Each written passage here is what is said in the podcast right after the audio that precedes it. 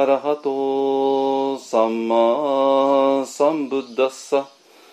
ナモタッサバガバトアラハトサンマサンブッダッサブッダンサラナンガッチャミブッダンサラダンガッチャミダンマンサラナンガッチャミナマンサラダンガチャミサンガンサラナンガチャミサンガンサラダンガチャミドゥティアンピブッダンサラナンガチャミ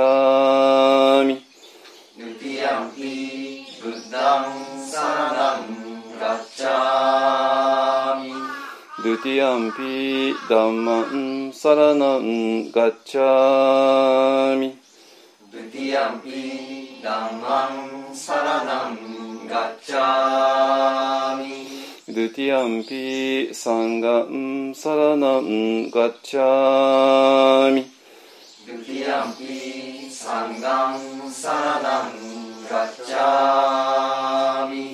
タティアンピブッダンサラナンガッチャミダティアンピブッダンサラダンガッチャミタティアンピダンマンサラナンガッチャミタティアンピダンマンサラダンガッチャミタティアンピサンガンサラナンガッチャミタティアンピサンガンサラダンガッチャミパナティパタウェラマニシッカパダンサマディアミ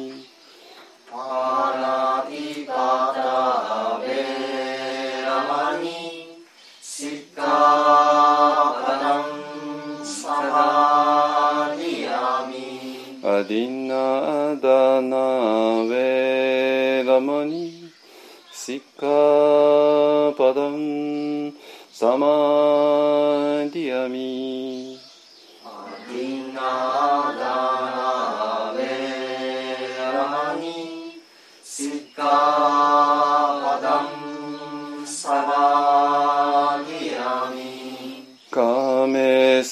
スミチャチャラウェラマニシッカパダンサマディアミカエスミチャチャラベラマニシッカ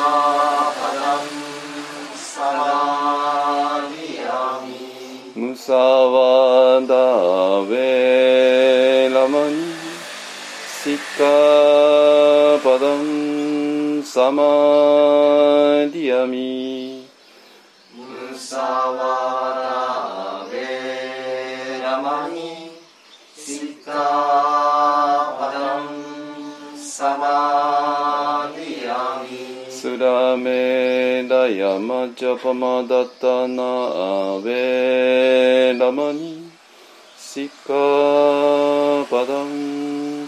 マ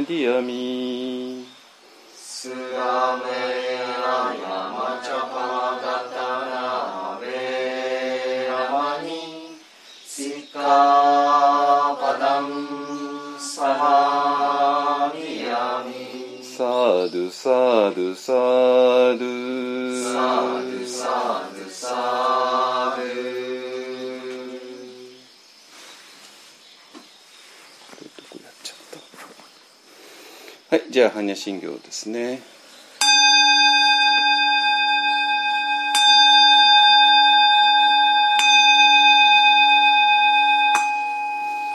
マカ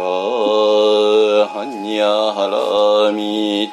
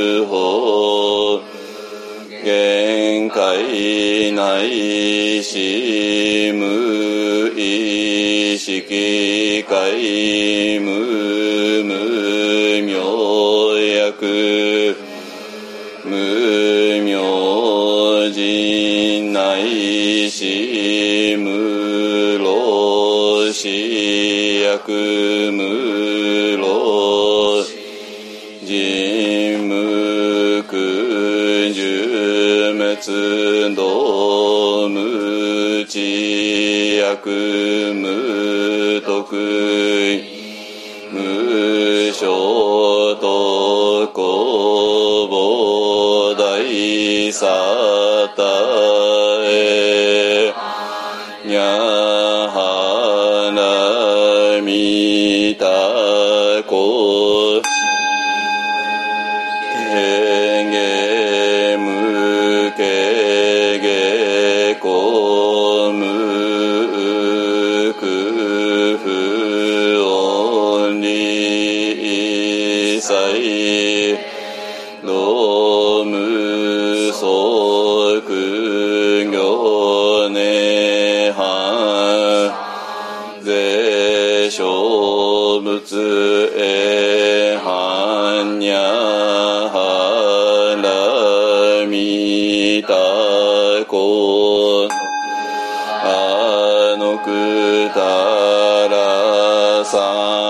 百三菩大地般若波らみた大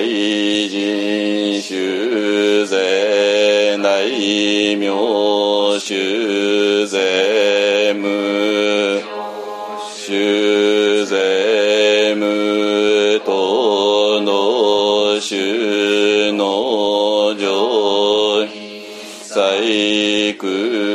真実不幸節半夜腹見た収束節収わずギャテギャテハラギャテそう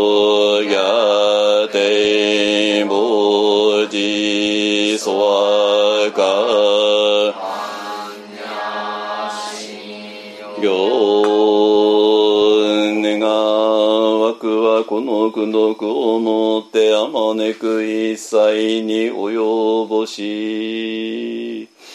我らと主上と皆共に仏道上善こと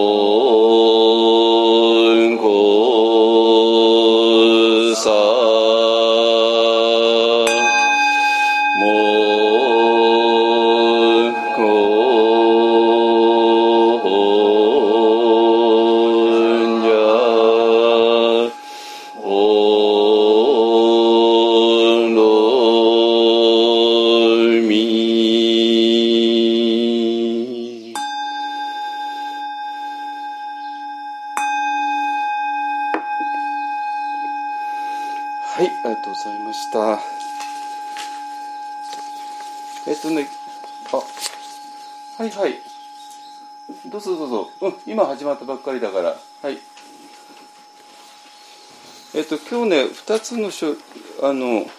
資料を用意して、まあ、これも何回も何回もあのやってるものですけども、えっと、このね、えっと、随文記の方ですね。えっと、これ、ちょっとね、今日はちょっとこれを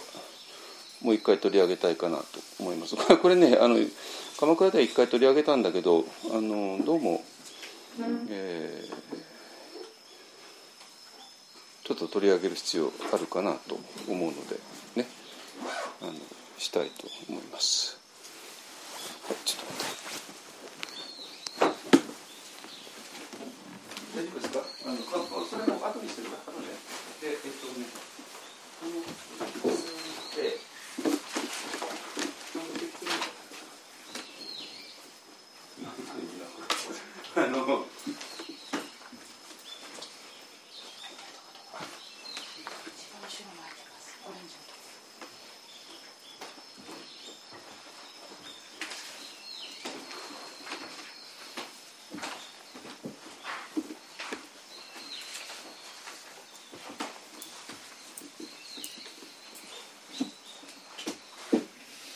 Mm-hmm.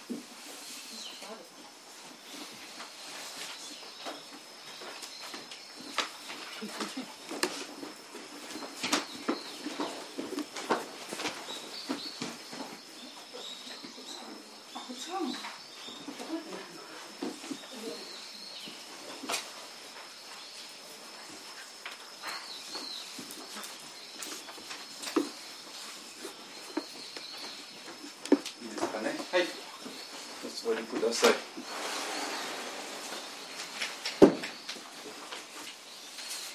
すかね。はい。あ、まあ大体揃ったかな。はい。えっとね、なんていうかな、あの。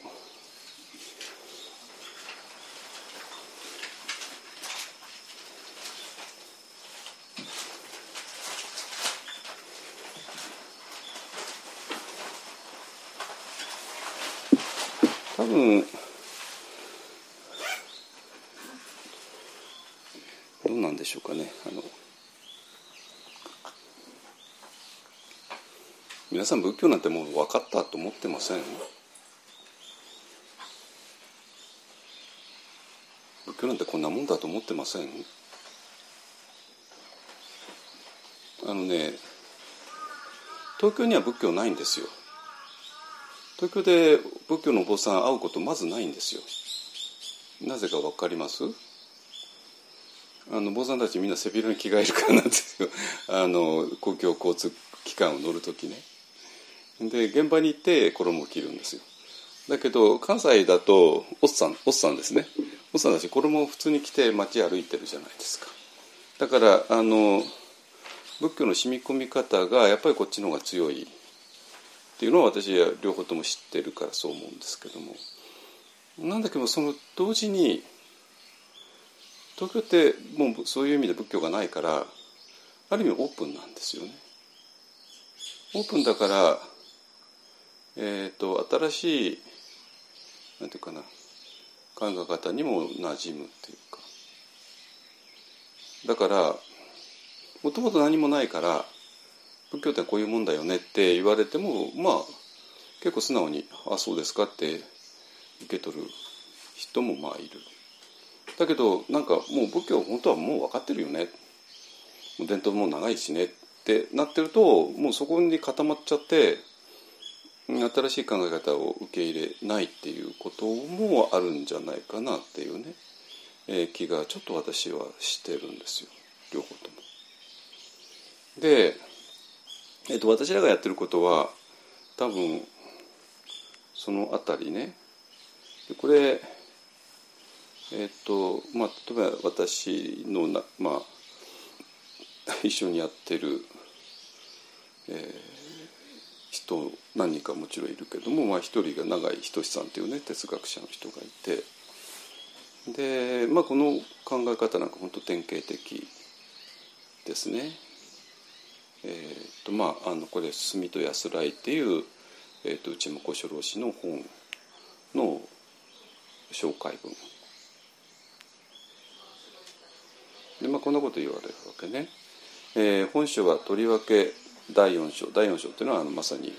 えーとまあ、一本案がもう何回も何回も何回も何回も何回もやってるあの自己の、ね、第4図とか5図とか。えー、の内山交渉の画期的な見地がもし仏教のそれに反しているなら間違っているあるいは資料が足りないのは仏教の側ですっていうですよ。この辺りどうですかね？これで緊張走ります？緊張走るのかそれともああなんかまだ哲学者が勝手なこと言ってるよね？っていうぐらいのかそのぐらい自分たちの仏教っていうのはもうガチッとしたものがあってでそんな哲学者に何を言われようが全然関係ないよねっていうようなことなのかそれとも自分が仏教だと思っていたものすごい大きな塊があるんだけどもそれもしかしたら根本的に勘違いしてたのかもしれないっていうようなあたりね。でさっきも言ったけど東京っていうのは仏教がないからでこれもこういう考え方はいきなりあってでまあ例えば永井さんみたいな人がきちんと論理的に説明したらその論理が筋が通っていたらあそうだよねって言って受け入れる。だけども仏教っていうのもこういうもんだよねってなんかもうすごい塊があった時にその新しい考え方っていうのはまあ新しい考え方に過ぎなくてまあまあそんなもんでしょうってねなって、えー、でこれを絶対に変えない、っていうようなことですね。だから良くも悪くもそうなのかなってね。でえっ、ー、とこの辺り本当正直どうなのかなと思う。あのまあなんかまあえっ、ー、とこの今今日はね、えーと、昨日かなりやったんで昨日名古屋で没願門のことかなりやってえっ、ー、とまあ大体このお盆からは大体この随文記と没願門とがまあテキストとしては2つ流れがあってまあもちろん関係するんですけどもえーと、この発願文でどういうことかというともう号泣しちゃう人が続出しちゃってるんですよ今ね。だけども逆でもまた反対に「ええ何これ？何にも感じない人も多い。っていうかまあ当たり前だけどもう号泣しちゃったら、まあ、当然その人はいろんな行動するに決まってるじゃないですかメソ会に来るとかいろいろ連絡取ってくるとか。でまあそういう人多いんだけどでもあるある意味ものすごく限られていてで圧倒的大多数は何も感じないっていうことの方が多いのかな。だから何にも感じない人たちとこれ読んだだけで号泣しちゃってもういても立ってもいられなくなる人たちとにちょっと見事に分かれすぎちゃってちょっと私も怖いぐらいなんですけどもあので多分ね今一方案の活動っていうのはこのこれ読んでいても立ってもいられなくなる人がまあ大体中心なんだけどもあのその人たちによってまあどんどんあの物事は進んで今言ってるんですけどね具体的にね。なんだけどもそこから取り残されちゃう人が出ちゃうのもちょっと私は避けたいしでもただこの保津願文にまだ触れていなくてね触れていなくて何も起こってない人たちも大勢いるはずなんですよ。ただだからとにかく物理的にこれに触れてもらってでそれでこれが何かを揺さぶるんだったらば、えー、なぜ何が何を揺さぶってるのかはちゃんときちんと説明しますからでそうすると一体自分に何が起こったのか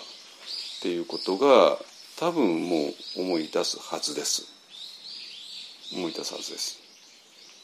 えっ、とまあ昨日もそうだったんだけど、まあ、昨日、えー、遠いとこから来た、ね、若い男性が最後にやってきてこの発願文を読んだ途端にちょっとちょっとなんかあまりにも揺さぶられすぎちゃってこれ一体何なんでしょうって言われて。でまあ説明して、ね、そしたらその人は、まあ、全部思い出すはずなんですよ。思い出すだってもちろん隠せのことですよ。ね、あのだからそうなってくると当然なんていうかな。えっ、ー、ともう性を超えちゃってるわけでこれでもうすでに現代人の常識と外れるじゃないですか。で現代人によってなさ作られている現代仏教の常識とも外れちゃうわけなんですよ。だけども現代仏教とインドから生まれた2,000年3,000年の歴史のある仏教が微妙にずれちゃうっていうのも皆さん知ってるじゃないですか。ね、でその辺りを全部含めたことなのね。つまりなんかもう仏教っていうのはこういうもんだっていう思い塊とでそしてそれと現代日本人としての世界っていうのはこうなってるんだって思い塊が合体しちゃうともうてこでも動かない精神の在り方が生まれてきてでそそれはもうすでに仏教何千年の歴史ともずれちゃうしいろんなものからずれちゃう。ね、でそれをなんとか、えー、ほぐしたいと思っているんだけどもなんていうかな、えー、このおつが門とおつが門でえっ、とまあ心が揺さぶられた人はもうあとはもう、えーと、あなたには何が起こったかを説明すればいいだけででもうちょっとねこうどういうことなのかを説明するにはこのえーと、随文記っていうものが非常に役に立つかなと思います。この、えー、随文記だと土下座がもう絶対に逃げ場がないように論理を組み立てていくので、えー、あの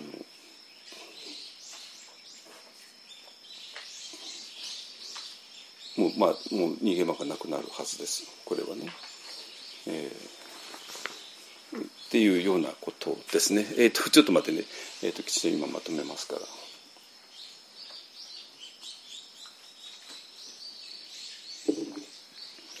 つまり仏教なんてこんなもんだよって思っているのには2つ理由があって、えー、現代日本人の仏教者が考える仏教とがあってでそれプラス現代日本人としての、えー、常識っていうものがあってでそれがもう岩のようにガチッと固まってるからなかなか揺さぶられないわけね。でもそうすると何て言うかなこの何千年という仏教の歴史とずれてしまう。でずれずれはどこからどどうやって分かるかっていうと明らかに仏典に書いてあるようなことが読めなくなってしまう。矛盾するからね。だからその明らかに書いてあるのにそれを無視するっていうことも当然起こってくるわけなんですよ。でそうなってくるともう動かないですよね。あのだって全然違うことが仏典書いてあるのにそれを無視しちゃうんだからだからそその仏典によってなんかこう私私はもしかしてなんかお持ちがしてるんじゃないかっていうところがもうなくなっちゃうわけなんですよ。えー、っとことですね。でそうやって、えー、思い違いを手放したところになんか全く新しい、えー、世界が広がってそれは、えー、仏典ともぴったり合うよね。論理の筋が合うよね。そして瞑想の体験としてもぴったりくるよね。っていう全く新しい世界へ、えー、なんとか抜けていこう。としていて今ねでで実際にそうなってる人も本当に多いんだけども、えーと、そうじゃないのもそうじゃない方々もちょっと多すぎちゃってでそこをなんとかね、えー、したいと思っているので、えーと、今日はまさにそこら辺をちょっと揺さぶりをかけていきたいなと思います。ですからえーとまあ、まあ自分は仏教分かってるよねとか仏教ってこんなもんだよねと思っている人にこそちょっと聞いていただきたいと思います。ね、あの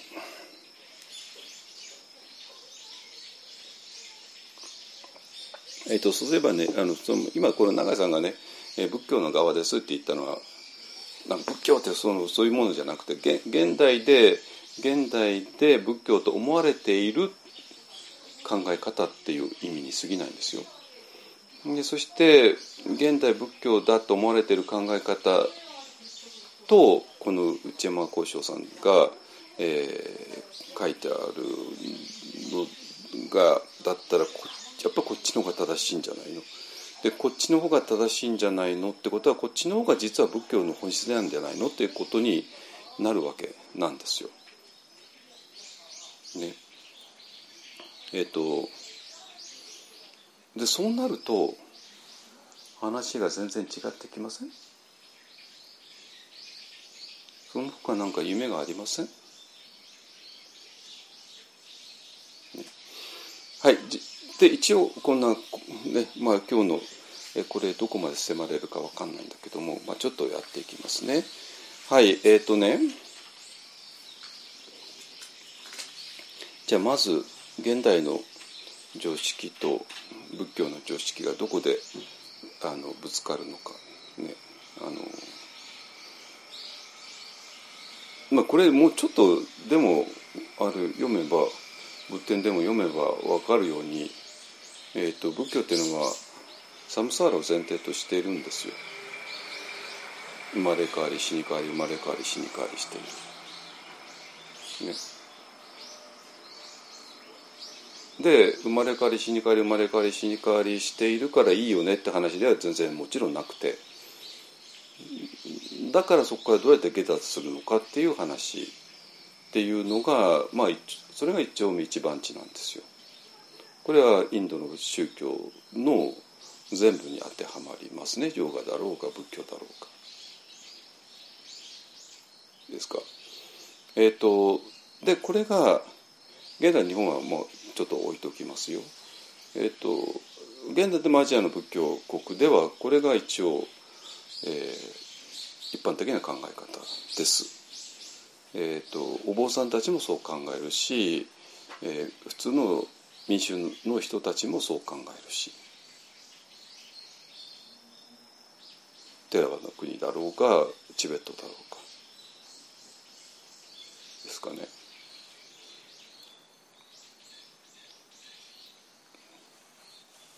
でそれで、えーと、民衆と、えー、お坊さんたちとでちょっと微妙にもちろん差があって、えー、でだけども大前提としているのはそういう考え方ででそれで、えー、坊さんたちは何を目指すかっていうとそこからの下脱っていうのを目指す。ね、で民衆は何を目指すかっていうと、まあ、今世において下脱っていうのは無理無理だから、えー、今世においては、えー、功徳を積んで、えー、なるべくいいところへ生まれ変わるっていうことを目指す。ねでもなるべくいいところへ生まれ変わるっていうのは来世に楽をしたいって話では全然なくて、えー、来世においてもっと修行しやすい環境で、えー、生まれ変わるっていう意味なんですよ。だから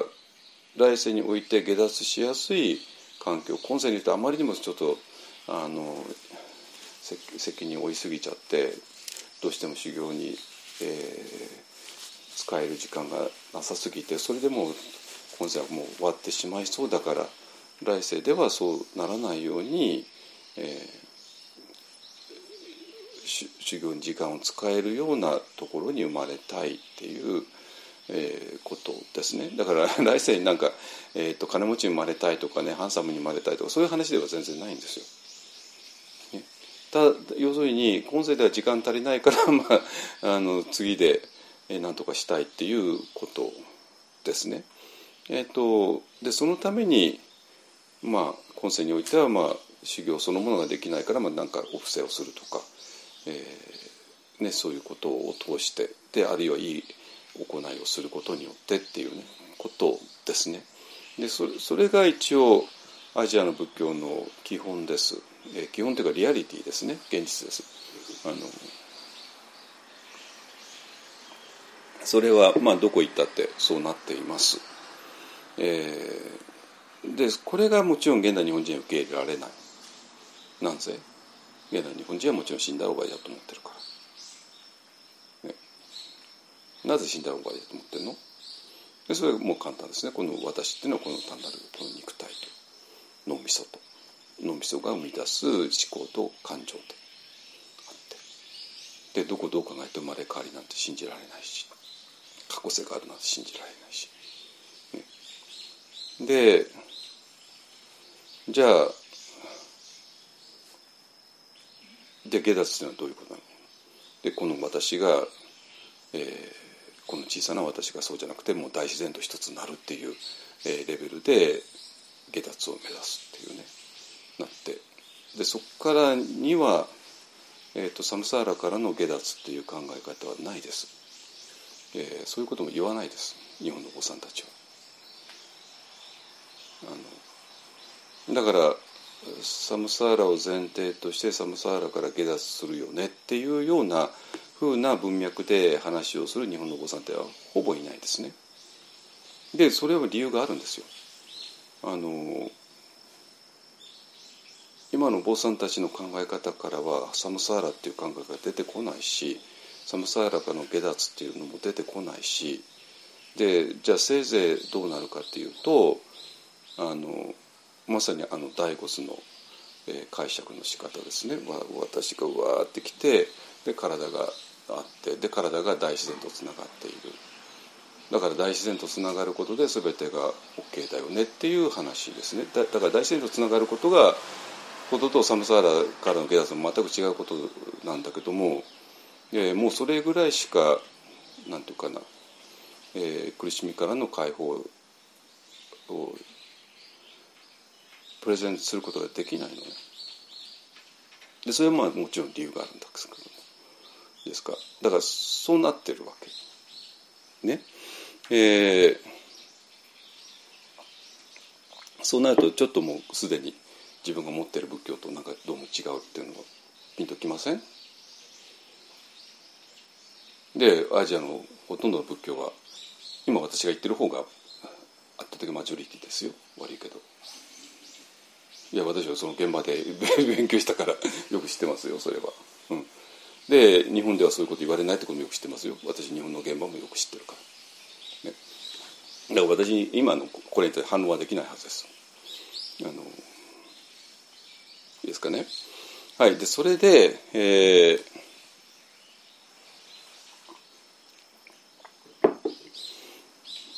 となってくるわけ？ね、でそれで、えーなるじゃないですか。ね。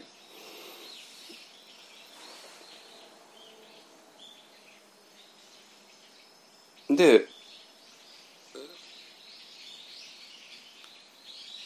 じゃあそんな過去性とか何とかどうやって確かめるのよってなりますよね。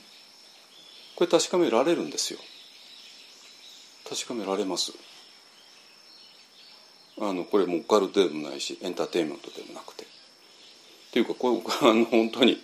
あの仏教の瞑想のど真ん中のところにこれちゃんとあるんですよあるわけ。でで日本のお坊さんが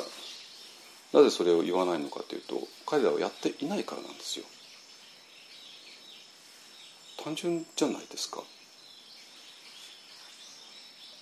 非常に単純じゃない。ある場所があるよね。ないよねってなって。でこんなとこでそういう場所があるとかないとか論争したって意味ないでしょ？でどうしたらいいんですか？その場所へ行けばいいじゃないですか。その場所で行ってあああるよねって確かめたらあるじゃないですか。単純じゃないですか？ねえ。だから過去性あるのかないのか分かんない。ねえあるかな？ないかな？なんていやだって私あると思いますとか私ないと思いますなんて意味ないじゃないですか。どうしたらいいの？行けばいいじゃないですか。で行く方法あるんですよ。でそれされているんですよ実は。もう私もうガンガン言うけどね私15年間言わなかったけどももう言いますよ。あります。できます。確かめられます。ね？いやそれだけの話。となると話全然変わってくるでしょ？つまりあるのかないのか分かんないから議論が曖昧だったわけ。いいですよね？であるってことを確かめられたらあるっていうのはもう事実なんだからそういう事実をもとに議論を進めればいいじゃないですか。単純な話じゃないですか？ね、でそしてあるって、えー確かめてああ実際あるよね。ね。だけど仏典読んでください。仏典にはあるって書いてあるじゃないですか。そしたらいい？単純でしょ？我々は実際にそこへ行ってあるよねって確かめられる。そして仏典にもあるよねって書いてある。これどうやってひっくり返すんですか？それはあなたが言ったことがないっていうだけの理由でひっくり返そうと思った。らそれはそれは無茶でしょう。それはあなたがただ言ってないというだけの理由であって。でそれで実際にあなたが言ってないから確かめようがない。だからあるよねって仏典書いてあってもなんか非常に曖昧な態度しか取れなかったっていうだけの話でしょ。そしたらそうじゃなくて仏典にはあるよねって書いてあって。でそして行ける方があって。でそれを教えてくれる人がいて。でそれ実際にやったらまあ確かにあったよねっていう話になったら。そしたらなんていうかな。あの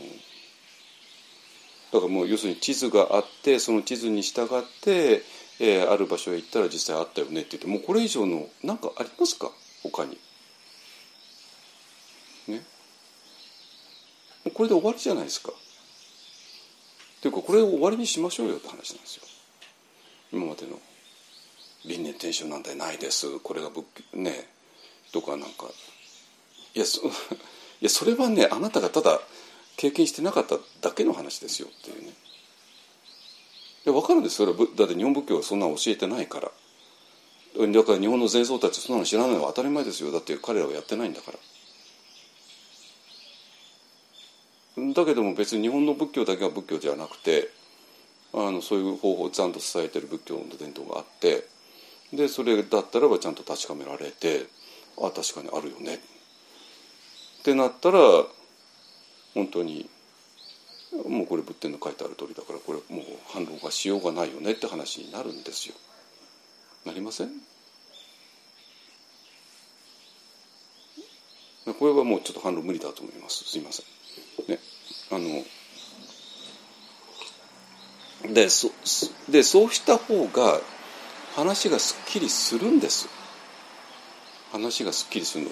えーと、テキストとのぶつかりがもうなくなるわけねテキストのぶつかり合いが。まあこのおつがもにしたって、えー、もう道元禅師が、えー、言われてることもそれを前提とした方がはるかに素直に読めるわけ。ね。まあ今日はこれがちょっと主題じゃないけどもまあ言うと例えば願わくは我と一切主情とともに根性よりないし症状を尽くして称号を聞くことあらん。これ、えーと、仏教の常識に従ってそして今言った私が、ね、あの確かめた方法に従ってみると簡単でしょ？根性っていうのは何ですか？この今の性ですよね。それから症状を尽くしててどういうことですか？これはもちろん来世のことですね。それも来世というのは単数形じゃなくて複数形なんですよ。だから今世で、えー、死んで亡くなってで次生まれてそれでまた亡くなってで次生まれてまた亡くなってまた生まれっていうことを繰り返すうちにっていう意味以外に取れますか？文章それが一番素直なと読み方じゃないですか。でその時に消防を聞くことがあるだろう。そして聞く時に聞いた時に消防を絶対に疑わない、えー、不信を持たないようにしようと請願しているわけ。ね、でその時に、えー、正しい方にあった時に正法性で仏法十字線って言ってるだけなんですよ。ね、だから文字通りに読むとそうとしか読めないしそれが一番素直な読み方だしで道元禅師は仏教の常識に従って話しているだけなんですよ。で仏教の常識に従った方がこの文章はるかに素直に読めると思いません？だけどこの文章が素直に読めなくなっちゃうわけ。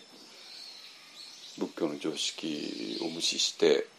輪廻転生なんかないよねって言っちゃったら読めないですよね。でそうするとこういうの全部レトリックになってしまって、ね、でそうするとこれが、えっと、素直に読めないわけ。で、えっと、このあの、えー、じゃあこれはじゃあえっと今ね今世においてえー、こういう発願をしようよねって話ですよ文章の表面的にはね。だけどもこれは裏の意味があって裏の意味があってこの裏の意味のために、えー、今この文章を読んで号泣しちゃう人が出てくるわけ。えー、どういうことですか？それはあなたはこういう発願を過去世においてしただろうっていうそういう話なんですよ。ね。で過去世においてそこういう発願をしただろうそしてだから今世において、えー、勝負を聞くことあった時に、えー、勝負を疑うことも不審になることもなかったんではないのかっていう話。ね、でこの消防を、えー、疑うっていうところ不信っていうところこれもずっとはあのこの夏以来話してきたけども、えーと、その前提条件ね、まあえー、が我々の普通の意識の在り方では仏教っていうのは理解できないっていうのが大前提なんですよ。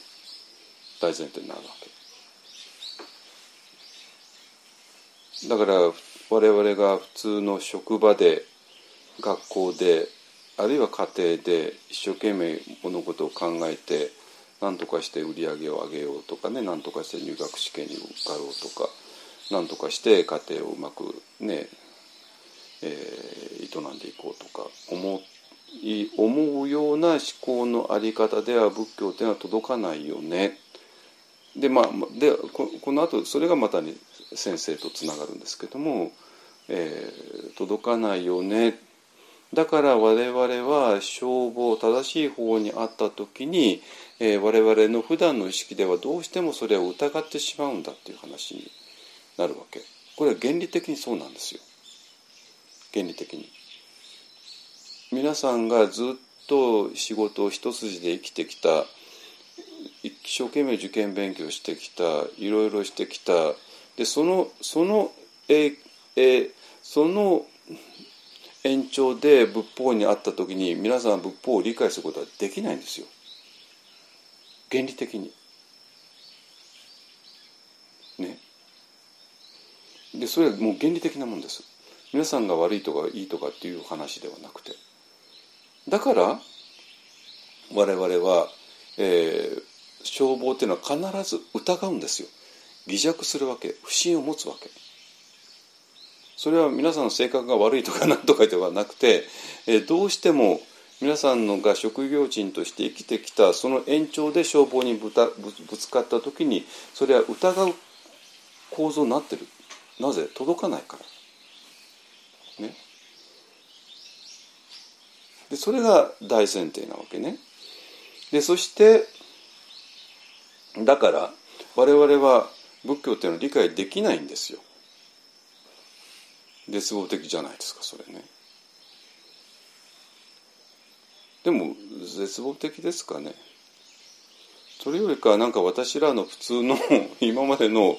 ね、職業人として学生としての普通の意識でそのまま理解できちゃうようなものが仏教だとなんか頼りな頼りないと思いません？ね。でむじゃ無理なわけねそれが。だからだから皆さんがどんなに仏教を理解したいと望もうとそれは無理なんですよ。どうしても皆さんの我々の普通の意識では、えー、仏教とは、ま、正面衝突して理解できなくなるわけ。ね、で、えで私らはそれを疑う。で結局その消防を解く少子のことを受け入れもしない。反発する、ね、それが普通のあり方ですで原理的にそうなの A さんが B さんが C さんがっていう話ではなくてねでそうなんだけどもでそれだったらもうそれで不幸なお別れ方をして私らと仏教っていうのはもうなんか相性が悪くて結局ダメだったよねって話になって終わっちゃうじゃないですか。ね。で終わりかけるんですよ。終わりかけるわけ。いつまで？その私らの生が終わる時までね。ででまあさまあだから職業人としてバリバリやっていてね、えー、学校の先生としてバリバリやっていてでバリバリやっている間はどうしても仏教と相性が悪いんですよ。ね、でそれが終わりに近づくわけ。終わりに近づいた時にえー、この自分っていうのはこういうもんだよねって思っていたものが、まあ、最後は終わ終わっていくわけですよ。ね、いつまでも職業人じゃないじゃないですかいつまでも学校の先生じゃないじゃないですか。ね、で終わっていくわけ。で終わっていく時に全然違う何かが現れてくる。まあ当然そうですよね。でその時に我々はこの今の状況を完璧に理解できる今までの職業人としての私学校の先生としての私普通の世間の人としての私にはどうしても理解できなかった仏教なんだけども私らがそれをがやめつつある時に、えー、理解しつつある。でその時にのみこの発願ができるわけね。消防に会った時に、えー、消防を偽弱せじ不信を持たないっていうことですね。つまりえー、私らは結局分かんないままだったらば 分かんないままだったら消防に出会ったことも少子に出会ったことも分かんないでそれで終わっちゃうわけじゃないですか。いい？でそしてもうお願も何もなくてで仏教とのつながりも何もなくてそして皆さんは仏教を理解するってことがもうそういう目がもうなくなっちゃうわけなんですよ。でも唯一それが可能性が生じてくるのが、えそういう今までの自分が崩壊していく時ですね。でその時に今までバリバリやっていた業界人としての私先生としての私には仏教を理解できなかったんだけどもでもそうなのか私はあの時少子に出会っていたのかあの時消防に出会っていたのかだけは分かるんですよ。わかります？そして死んでいくのね。でその時に立てた発願がこれなんです。となったらすごくわかるでしょ？ね。だから過去世においてそういうふうな発願をしたしてまあ今世生まれてくるじゃないですか。なんだけども生まれてきた時に私は過去世の記憶全部失うわけね。当たり前ですよね。失うわけなんですよ。だけどもじゃあそこに何があるかって言ったらば、えー、消防に対するなんていうかな感受性だけは残ってるわけ、ね、感受性だけは残っててその感受性だけで何か、えー、皆さんは満たされない思いをするわけ。なぜ？だってそれはこのために生まれてきたのにまだそれをやっていないからですね。その責任を義務を果たしていないからですね。でそうして、えー何かを求めていくうちにクンクンクンクンって匂ってくるわけですね。匂ってくる。消防とか少子とかそういうものが匂ってくる。で匂ってくるんだけども皆さんの普通の意識のあり方ねは理解できないですよね。だけども今回は違うんですよ。自分の普通の意識のあり方には理解できないんだけどもでもこれがやっぱり消防だってことは分かるよね。なぜ？過去世のの失敗とその時立てた発願によって。でそういう人のためにこの発願門があるんですよ。そうすると全部筋が通るはずです。ね。根性よりないし症状を尽くして消防を聞くことあらん聞くことあらん時消防を偽弱せじ不信なるべからず。ね。どういうことですか？偽弱しちゃったでしょ？不信を持ったでしょ？あなたは過去世においてでそれで最大のチャンスを逃したでしょ？そして同時に逃したってことは分かったでしょ？ね分かんなかったらもう逃しっぱなしなわけですよ。ね？で消防に会ったことすら分かんないわけ。だけど逃したってことは分かったんです明確に。だからもう二度と逃すまいっていう発願ができたわけ。いいですか？奇跡でしょ？消防に会ったよね。だけど理解できなかったよね。だけども、まあ、自分は消防に会ったってことだけはもう理解したよね。ででこのに間違いを二度としまいっていう発願をだけをしたわけ。だからこそ今世においてもう一回発願にあったんだけど今回は違うんですよ。今回は前と同じ間違いはしないんですよ皆さんは。もう分かるんですよ。そしてあこれが消防だこれが少子だってことも分かる。だけど皆さんの普通の意識には理解できない。でその普通の意識によって大失敗したってことも皆さんは分かる。でその時にこの発願文を読んだ時にもう全てがはっきりするはずです。過去世において何が起こったのか自分に。そして今世において何で自分はこんなに、えー、苦しい思いをしながら生きてきたのか。皆さんは生まれた時からね何かを求めていたはずなんですよ。だけども 求めていたって何を求めているかなんか分かんないからだから苦しむじゃないですか分かってたら簡単ですよね自分はこういうことをしたいんだってねだけどこういうことをしたいんだってことも分からずにでも何かしたいってことだけはあっでそして今クンクンクンクンって匂ってきてあこれなんだよねってことだけは分かっ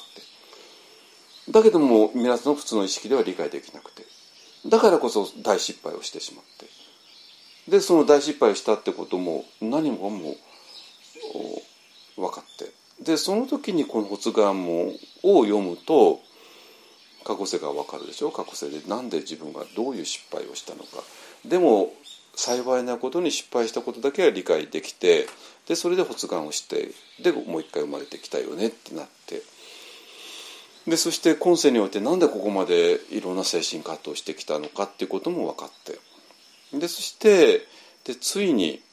この発願が成就するわけね。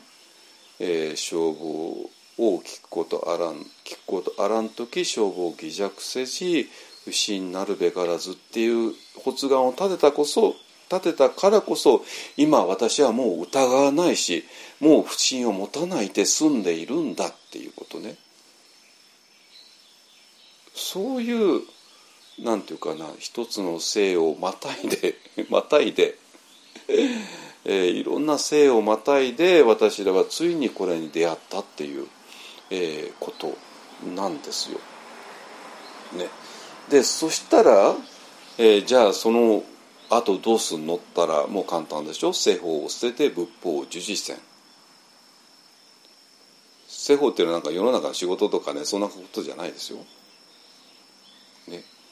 で仏法以外のものは全部世法ですね。だからまあもうじゃあもう私職業辞めますとかそんな話言ってんじゃないですよ。でそうじゃなくて、まあ、そこで根本的な生き方がチェンジしてでそれを受け入れる。っていうことですね。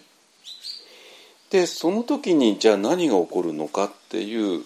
のででそこでこれ「終わりに」って書いてこれつ「ついに」って読むんですけどね「ついに」っていう。この「ついに」ってこれすごくないですか？ついに。だからなんかだってこれは一つの性をまたいじゃって起こってくることだから。ね。一つ前の過去世の大失敗と大失敗からの発願を経てそして今世によってようやく発願の力によって私はついに疑うことをしないで済んだ。不信を持たないで不信を持たないことで済んだ。ね。それは発願の力なんですよ皆さんの。でその時に何が起こるの？だからそこまでいろんな人生のドラマがあったよね。ドラマ続きなわけですよ当然。こんなことやったら今世がただで済むわけないじゃないですか。本当に。普通になんか学校の韓国学校の勉強してはい会社勤めてはいそれで結婚してマイホーム立ててはい幸せな余生を送って年金もらってあの暮らします。なんてそんな そういう人生は歩めません。こんな発願をした人間は。もう常になんか自分がやるべきことをやってないっていう苦しみをずっと抱えて苦しんでくるわけ。だってやってないんだからあなたは。この世に生まれてきた理由目的を果たしていないんだから苦しみに決まってるじゃないですかそんなものは。ね？お使いに行ったんだけども買うもの忘れちゃったっていうものでね 買うべきものを買わなかったら怒られちゃいますよ。ね、でだけども全部この没願門とかによって全部それを思い出して、えー、疑いを持つことも不信を持つこともついに自分はそれを疑わずに済んでしまった、えー、不信を持たずに済んでしまったっていうことがあった時に世法を捨てて仏法を重視するってことが起こったわけね。だからそれだけのドラマが続いてきた。でも最終場面なんですよ。最終場面なわけ。ね。で最終場面だからここで「ついに」っていう言葉を使ってるわけ。ついに大地の右上とともに浄土することを縁。ね。大地の右上とともに浄土この浄土って重たい言葉ですよね。まあもちろん簡単に軽くねあ浄土とかね発音しちゃう人もいるけども全然か軽い言葉じゃないですよ浄土っていうのはね。でそしたらついに大地の右上とともに浄土をすることを縁。これ浄土まあ浄土系仏教だったら往生ですよこれはもちろんね。だからこれは浄土系仏教の言葉を使えば大地の右上と一緒にお浄土に往生するっていうことね まあ、まあ仏教はいろんな表現の使い方するからそれは表現の仕方だけであって、ね、ですね。っていうことなんですよ。でそういうドラマがあったよね。ねでそれで,、えーと、でそうなんだけどもなんでそこまで、えー、我々はあの素直になれないのっていうことで、えーと、この津願門としてやっていたまあそのあの、えー、別の切り口から、えーと、この随文記もやったんだけど、まあ、これ随文記えー、と1回朝からでやってもう1回、えー、と日曜日の鎌倉でやったからまあそれを聞いてもらえばそれでいいんだけどもまだただね今のにかあの絡めて言っとくとあのえっ、とこのこれ消防現像尋問記の5の13ですけどね、えー、一日示しての玉く世間の人多く言う。それがし死の言葉を聞けども我が心にかなわずとこの言葉は非なり。知らずその心いかんもしは商業等の道理の我が心に違反して非なりと思うか。これは一向の凡具なりまたは死の言える言葉が我が心にかなわざるか。もししからば何ぞ初めより死に問うや。また日頃の条件をもって言うか。もししかあればこれは素直、えー、これは無視よりこの方の盲念なり。学童の用心というは我が心に互いども死の言葉商業の権利ならば全くそれに従って元の崖を捨てて改めゆくべしこの心が学童第一の古実なり。ですね。だから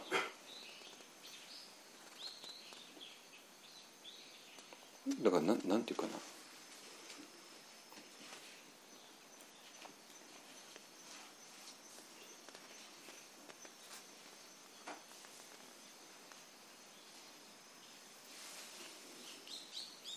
でこのね死っていうのはもちろんこれは絶対条件として少子っていうでなきゃいけないわけ。ね、世の中にも理想先生なんていくらでもいるから 理想先生の言うことをいちいちそんな、えー、してたらね意味ないしここではそんなこと言ってるわけじゃないんですよ。これはもう本当に少子っていうものに出会った時の話ですねと区切ってください。ね、あ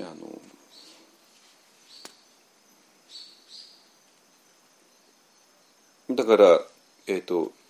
今のさっきね保津願門を通して言ったことですね、えー、つまり我々の普通の意識、まあ、皆さん職業人として成功してきたでしょうし学生としてね入学試験受かったかもしれない、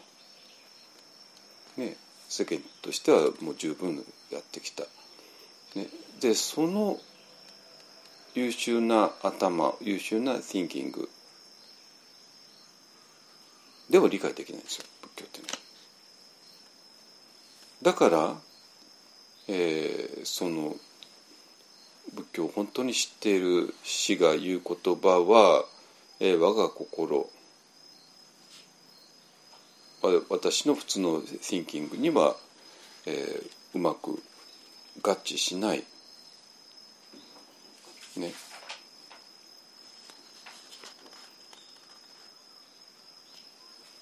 さあこれが勝負ですよ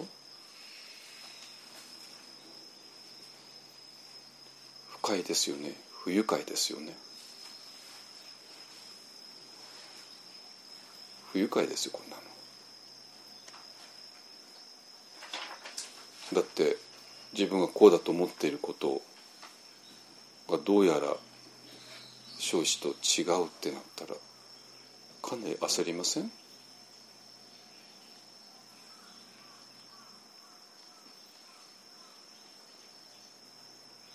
焦るんだけどだこれ希望じゃないですかね。だって今自分がこう思っていると思って今の自分の世界っていうのはできてるじゃないですか。でそれでいいんですかっていう話なわけ。あなたはそれで完璧に満足なんですか？これで100%幸せですかって話。だけどなんか今私の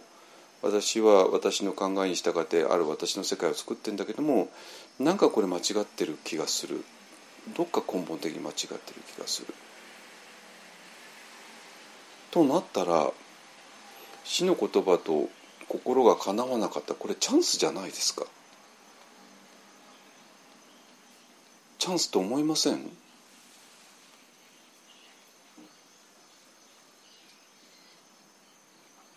まあ面倒くさいですよね。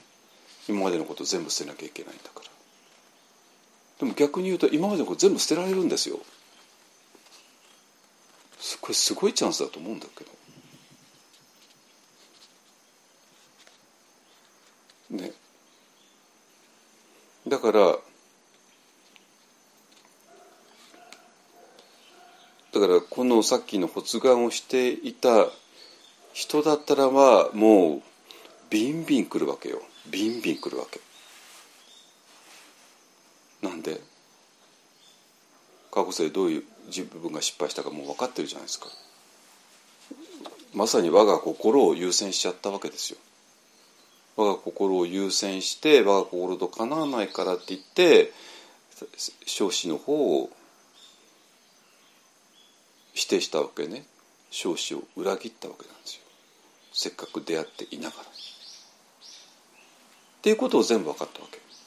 となったらばもうその人がそういう発願を持って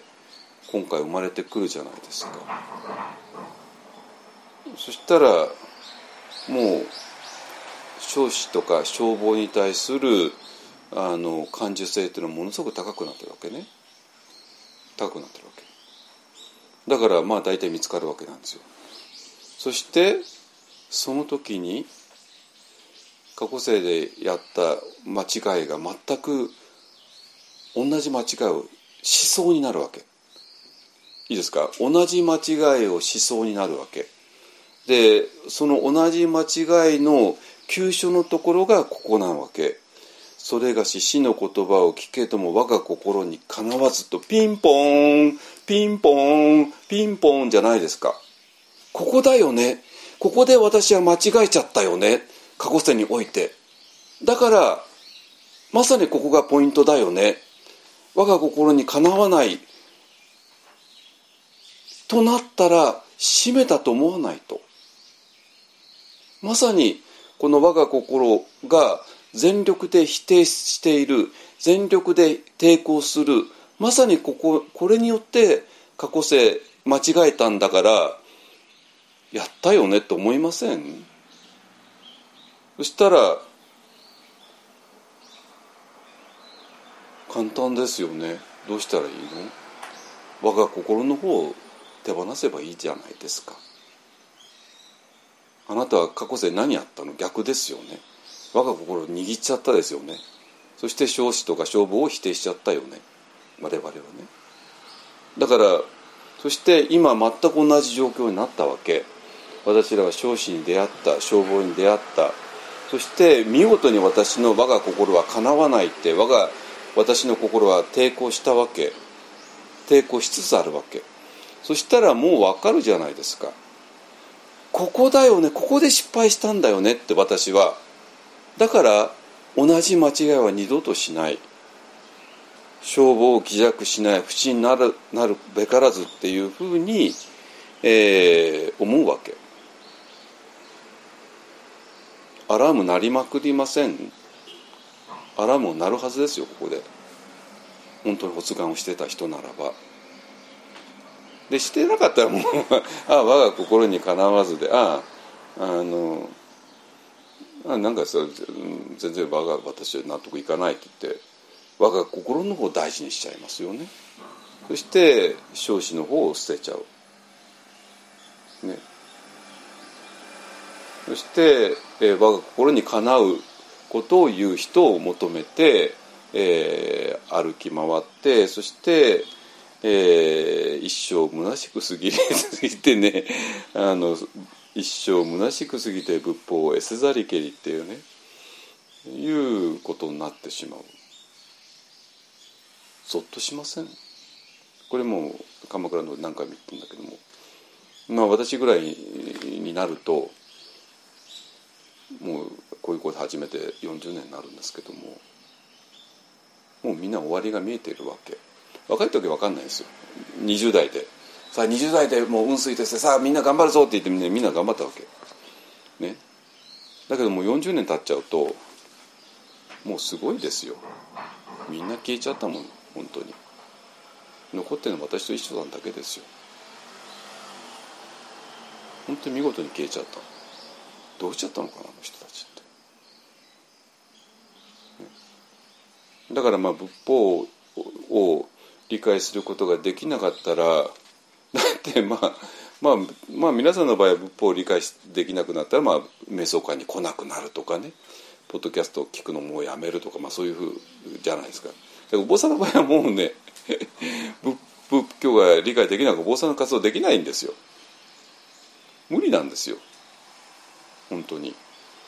こんなに毎週毎週2時間近く話すことなのできるわけないじゃないですか。話すことないし話したくもないし何の情熱も湧かないし。だから当然お坊さんの活動なんかしないですよ。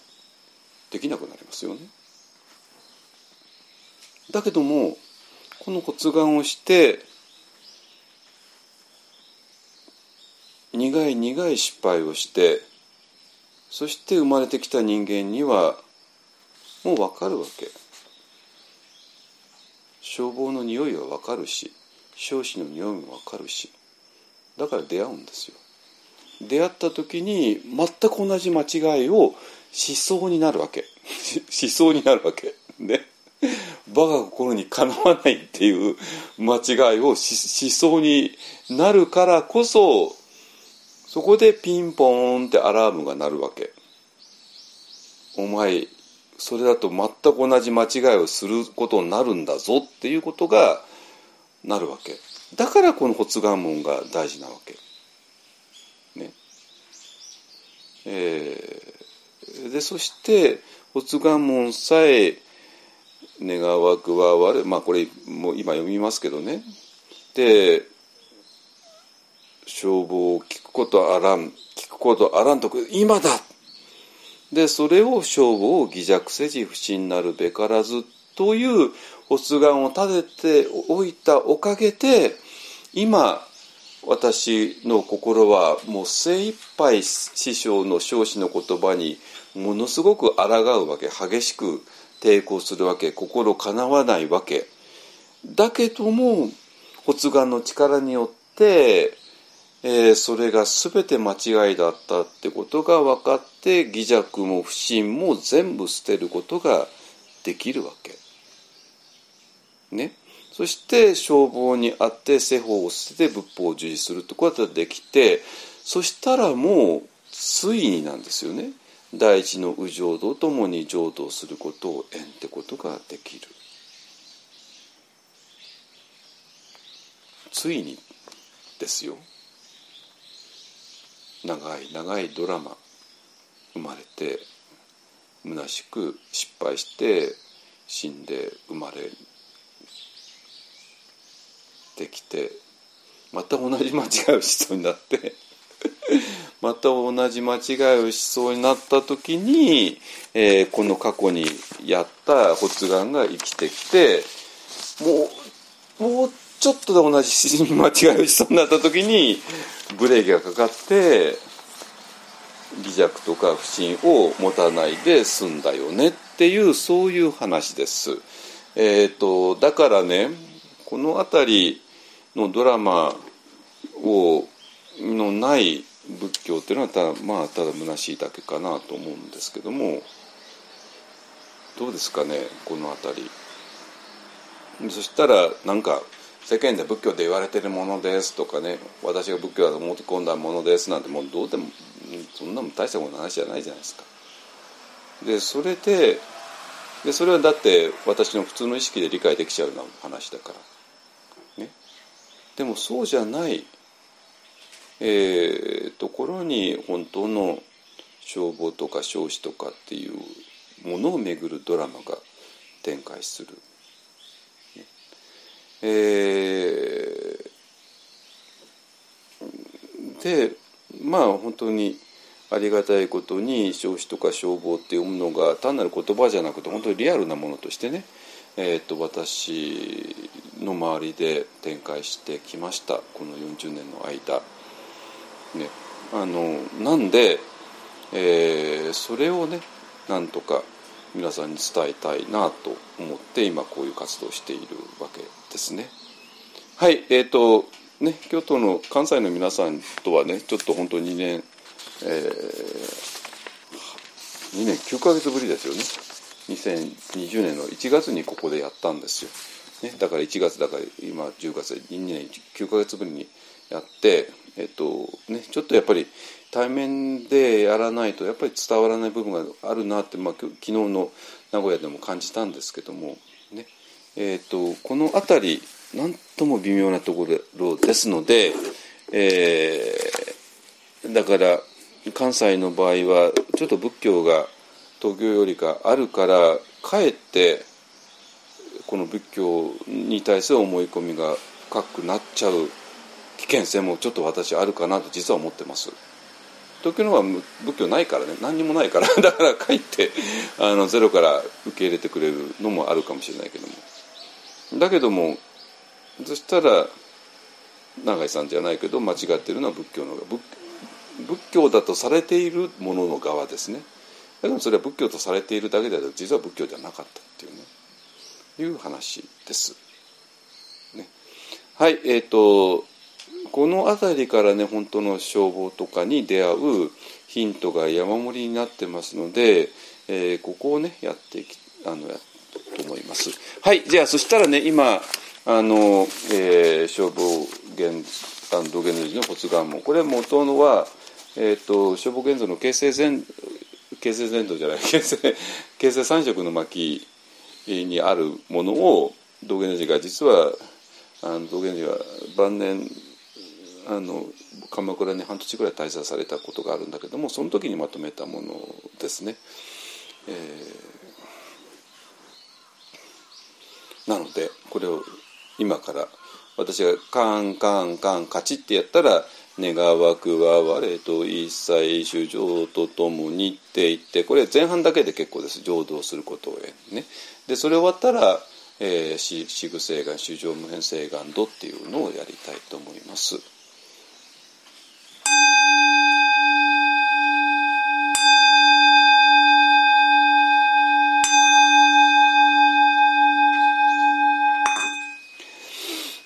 願わくは我と一切主情と共に根性よりないし症状を尽くして消防を聞くことあらん聞くことあらんとき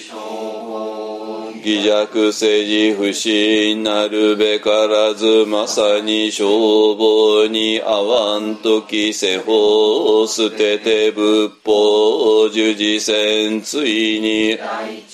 不浄とともに浄土することをえん。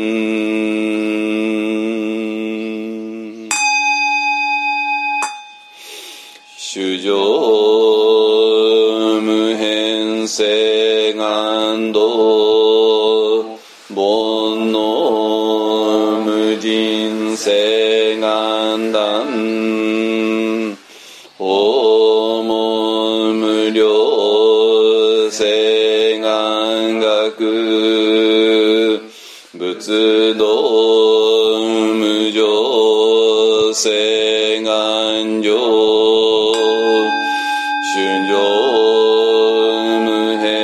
変性願道煩悩無人性願断訪問無料性願学。仏道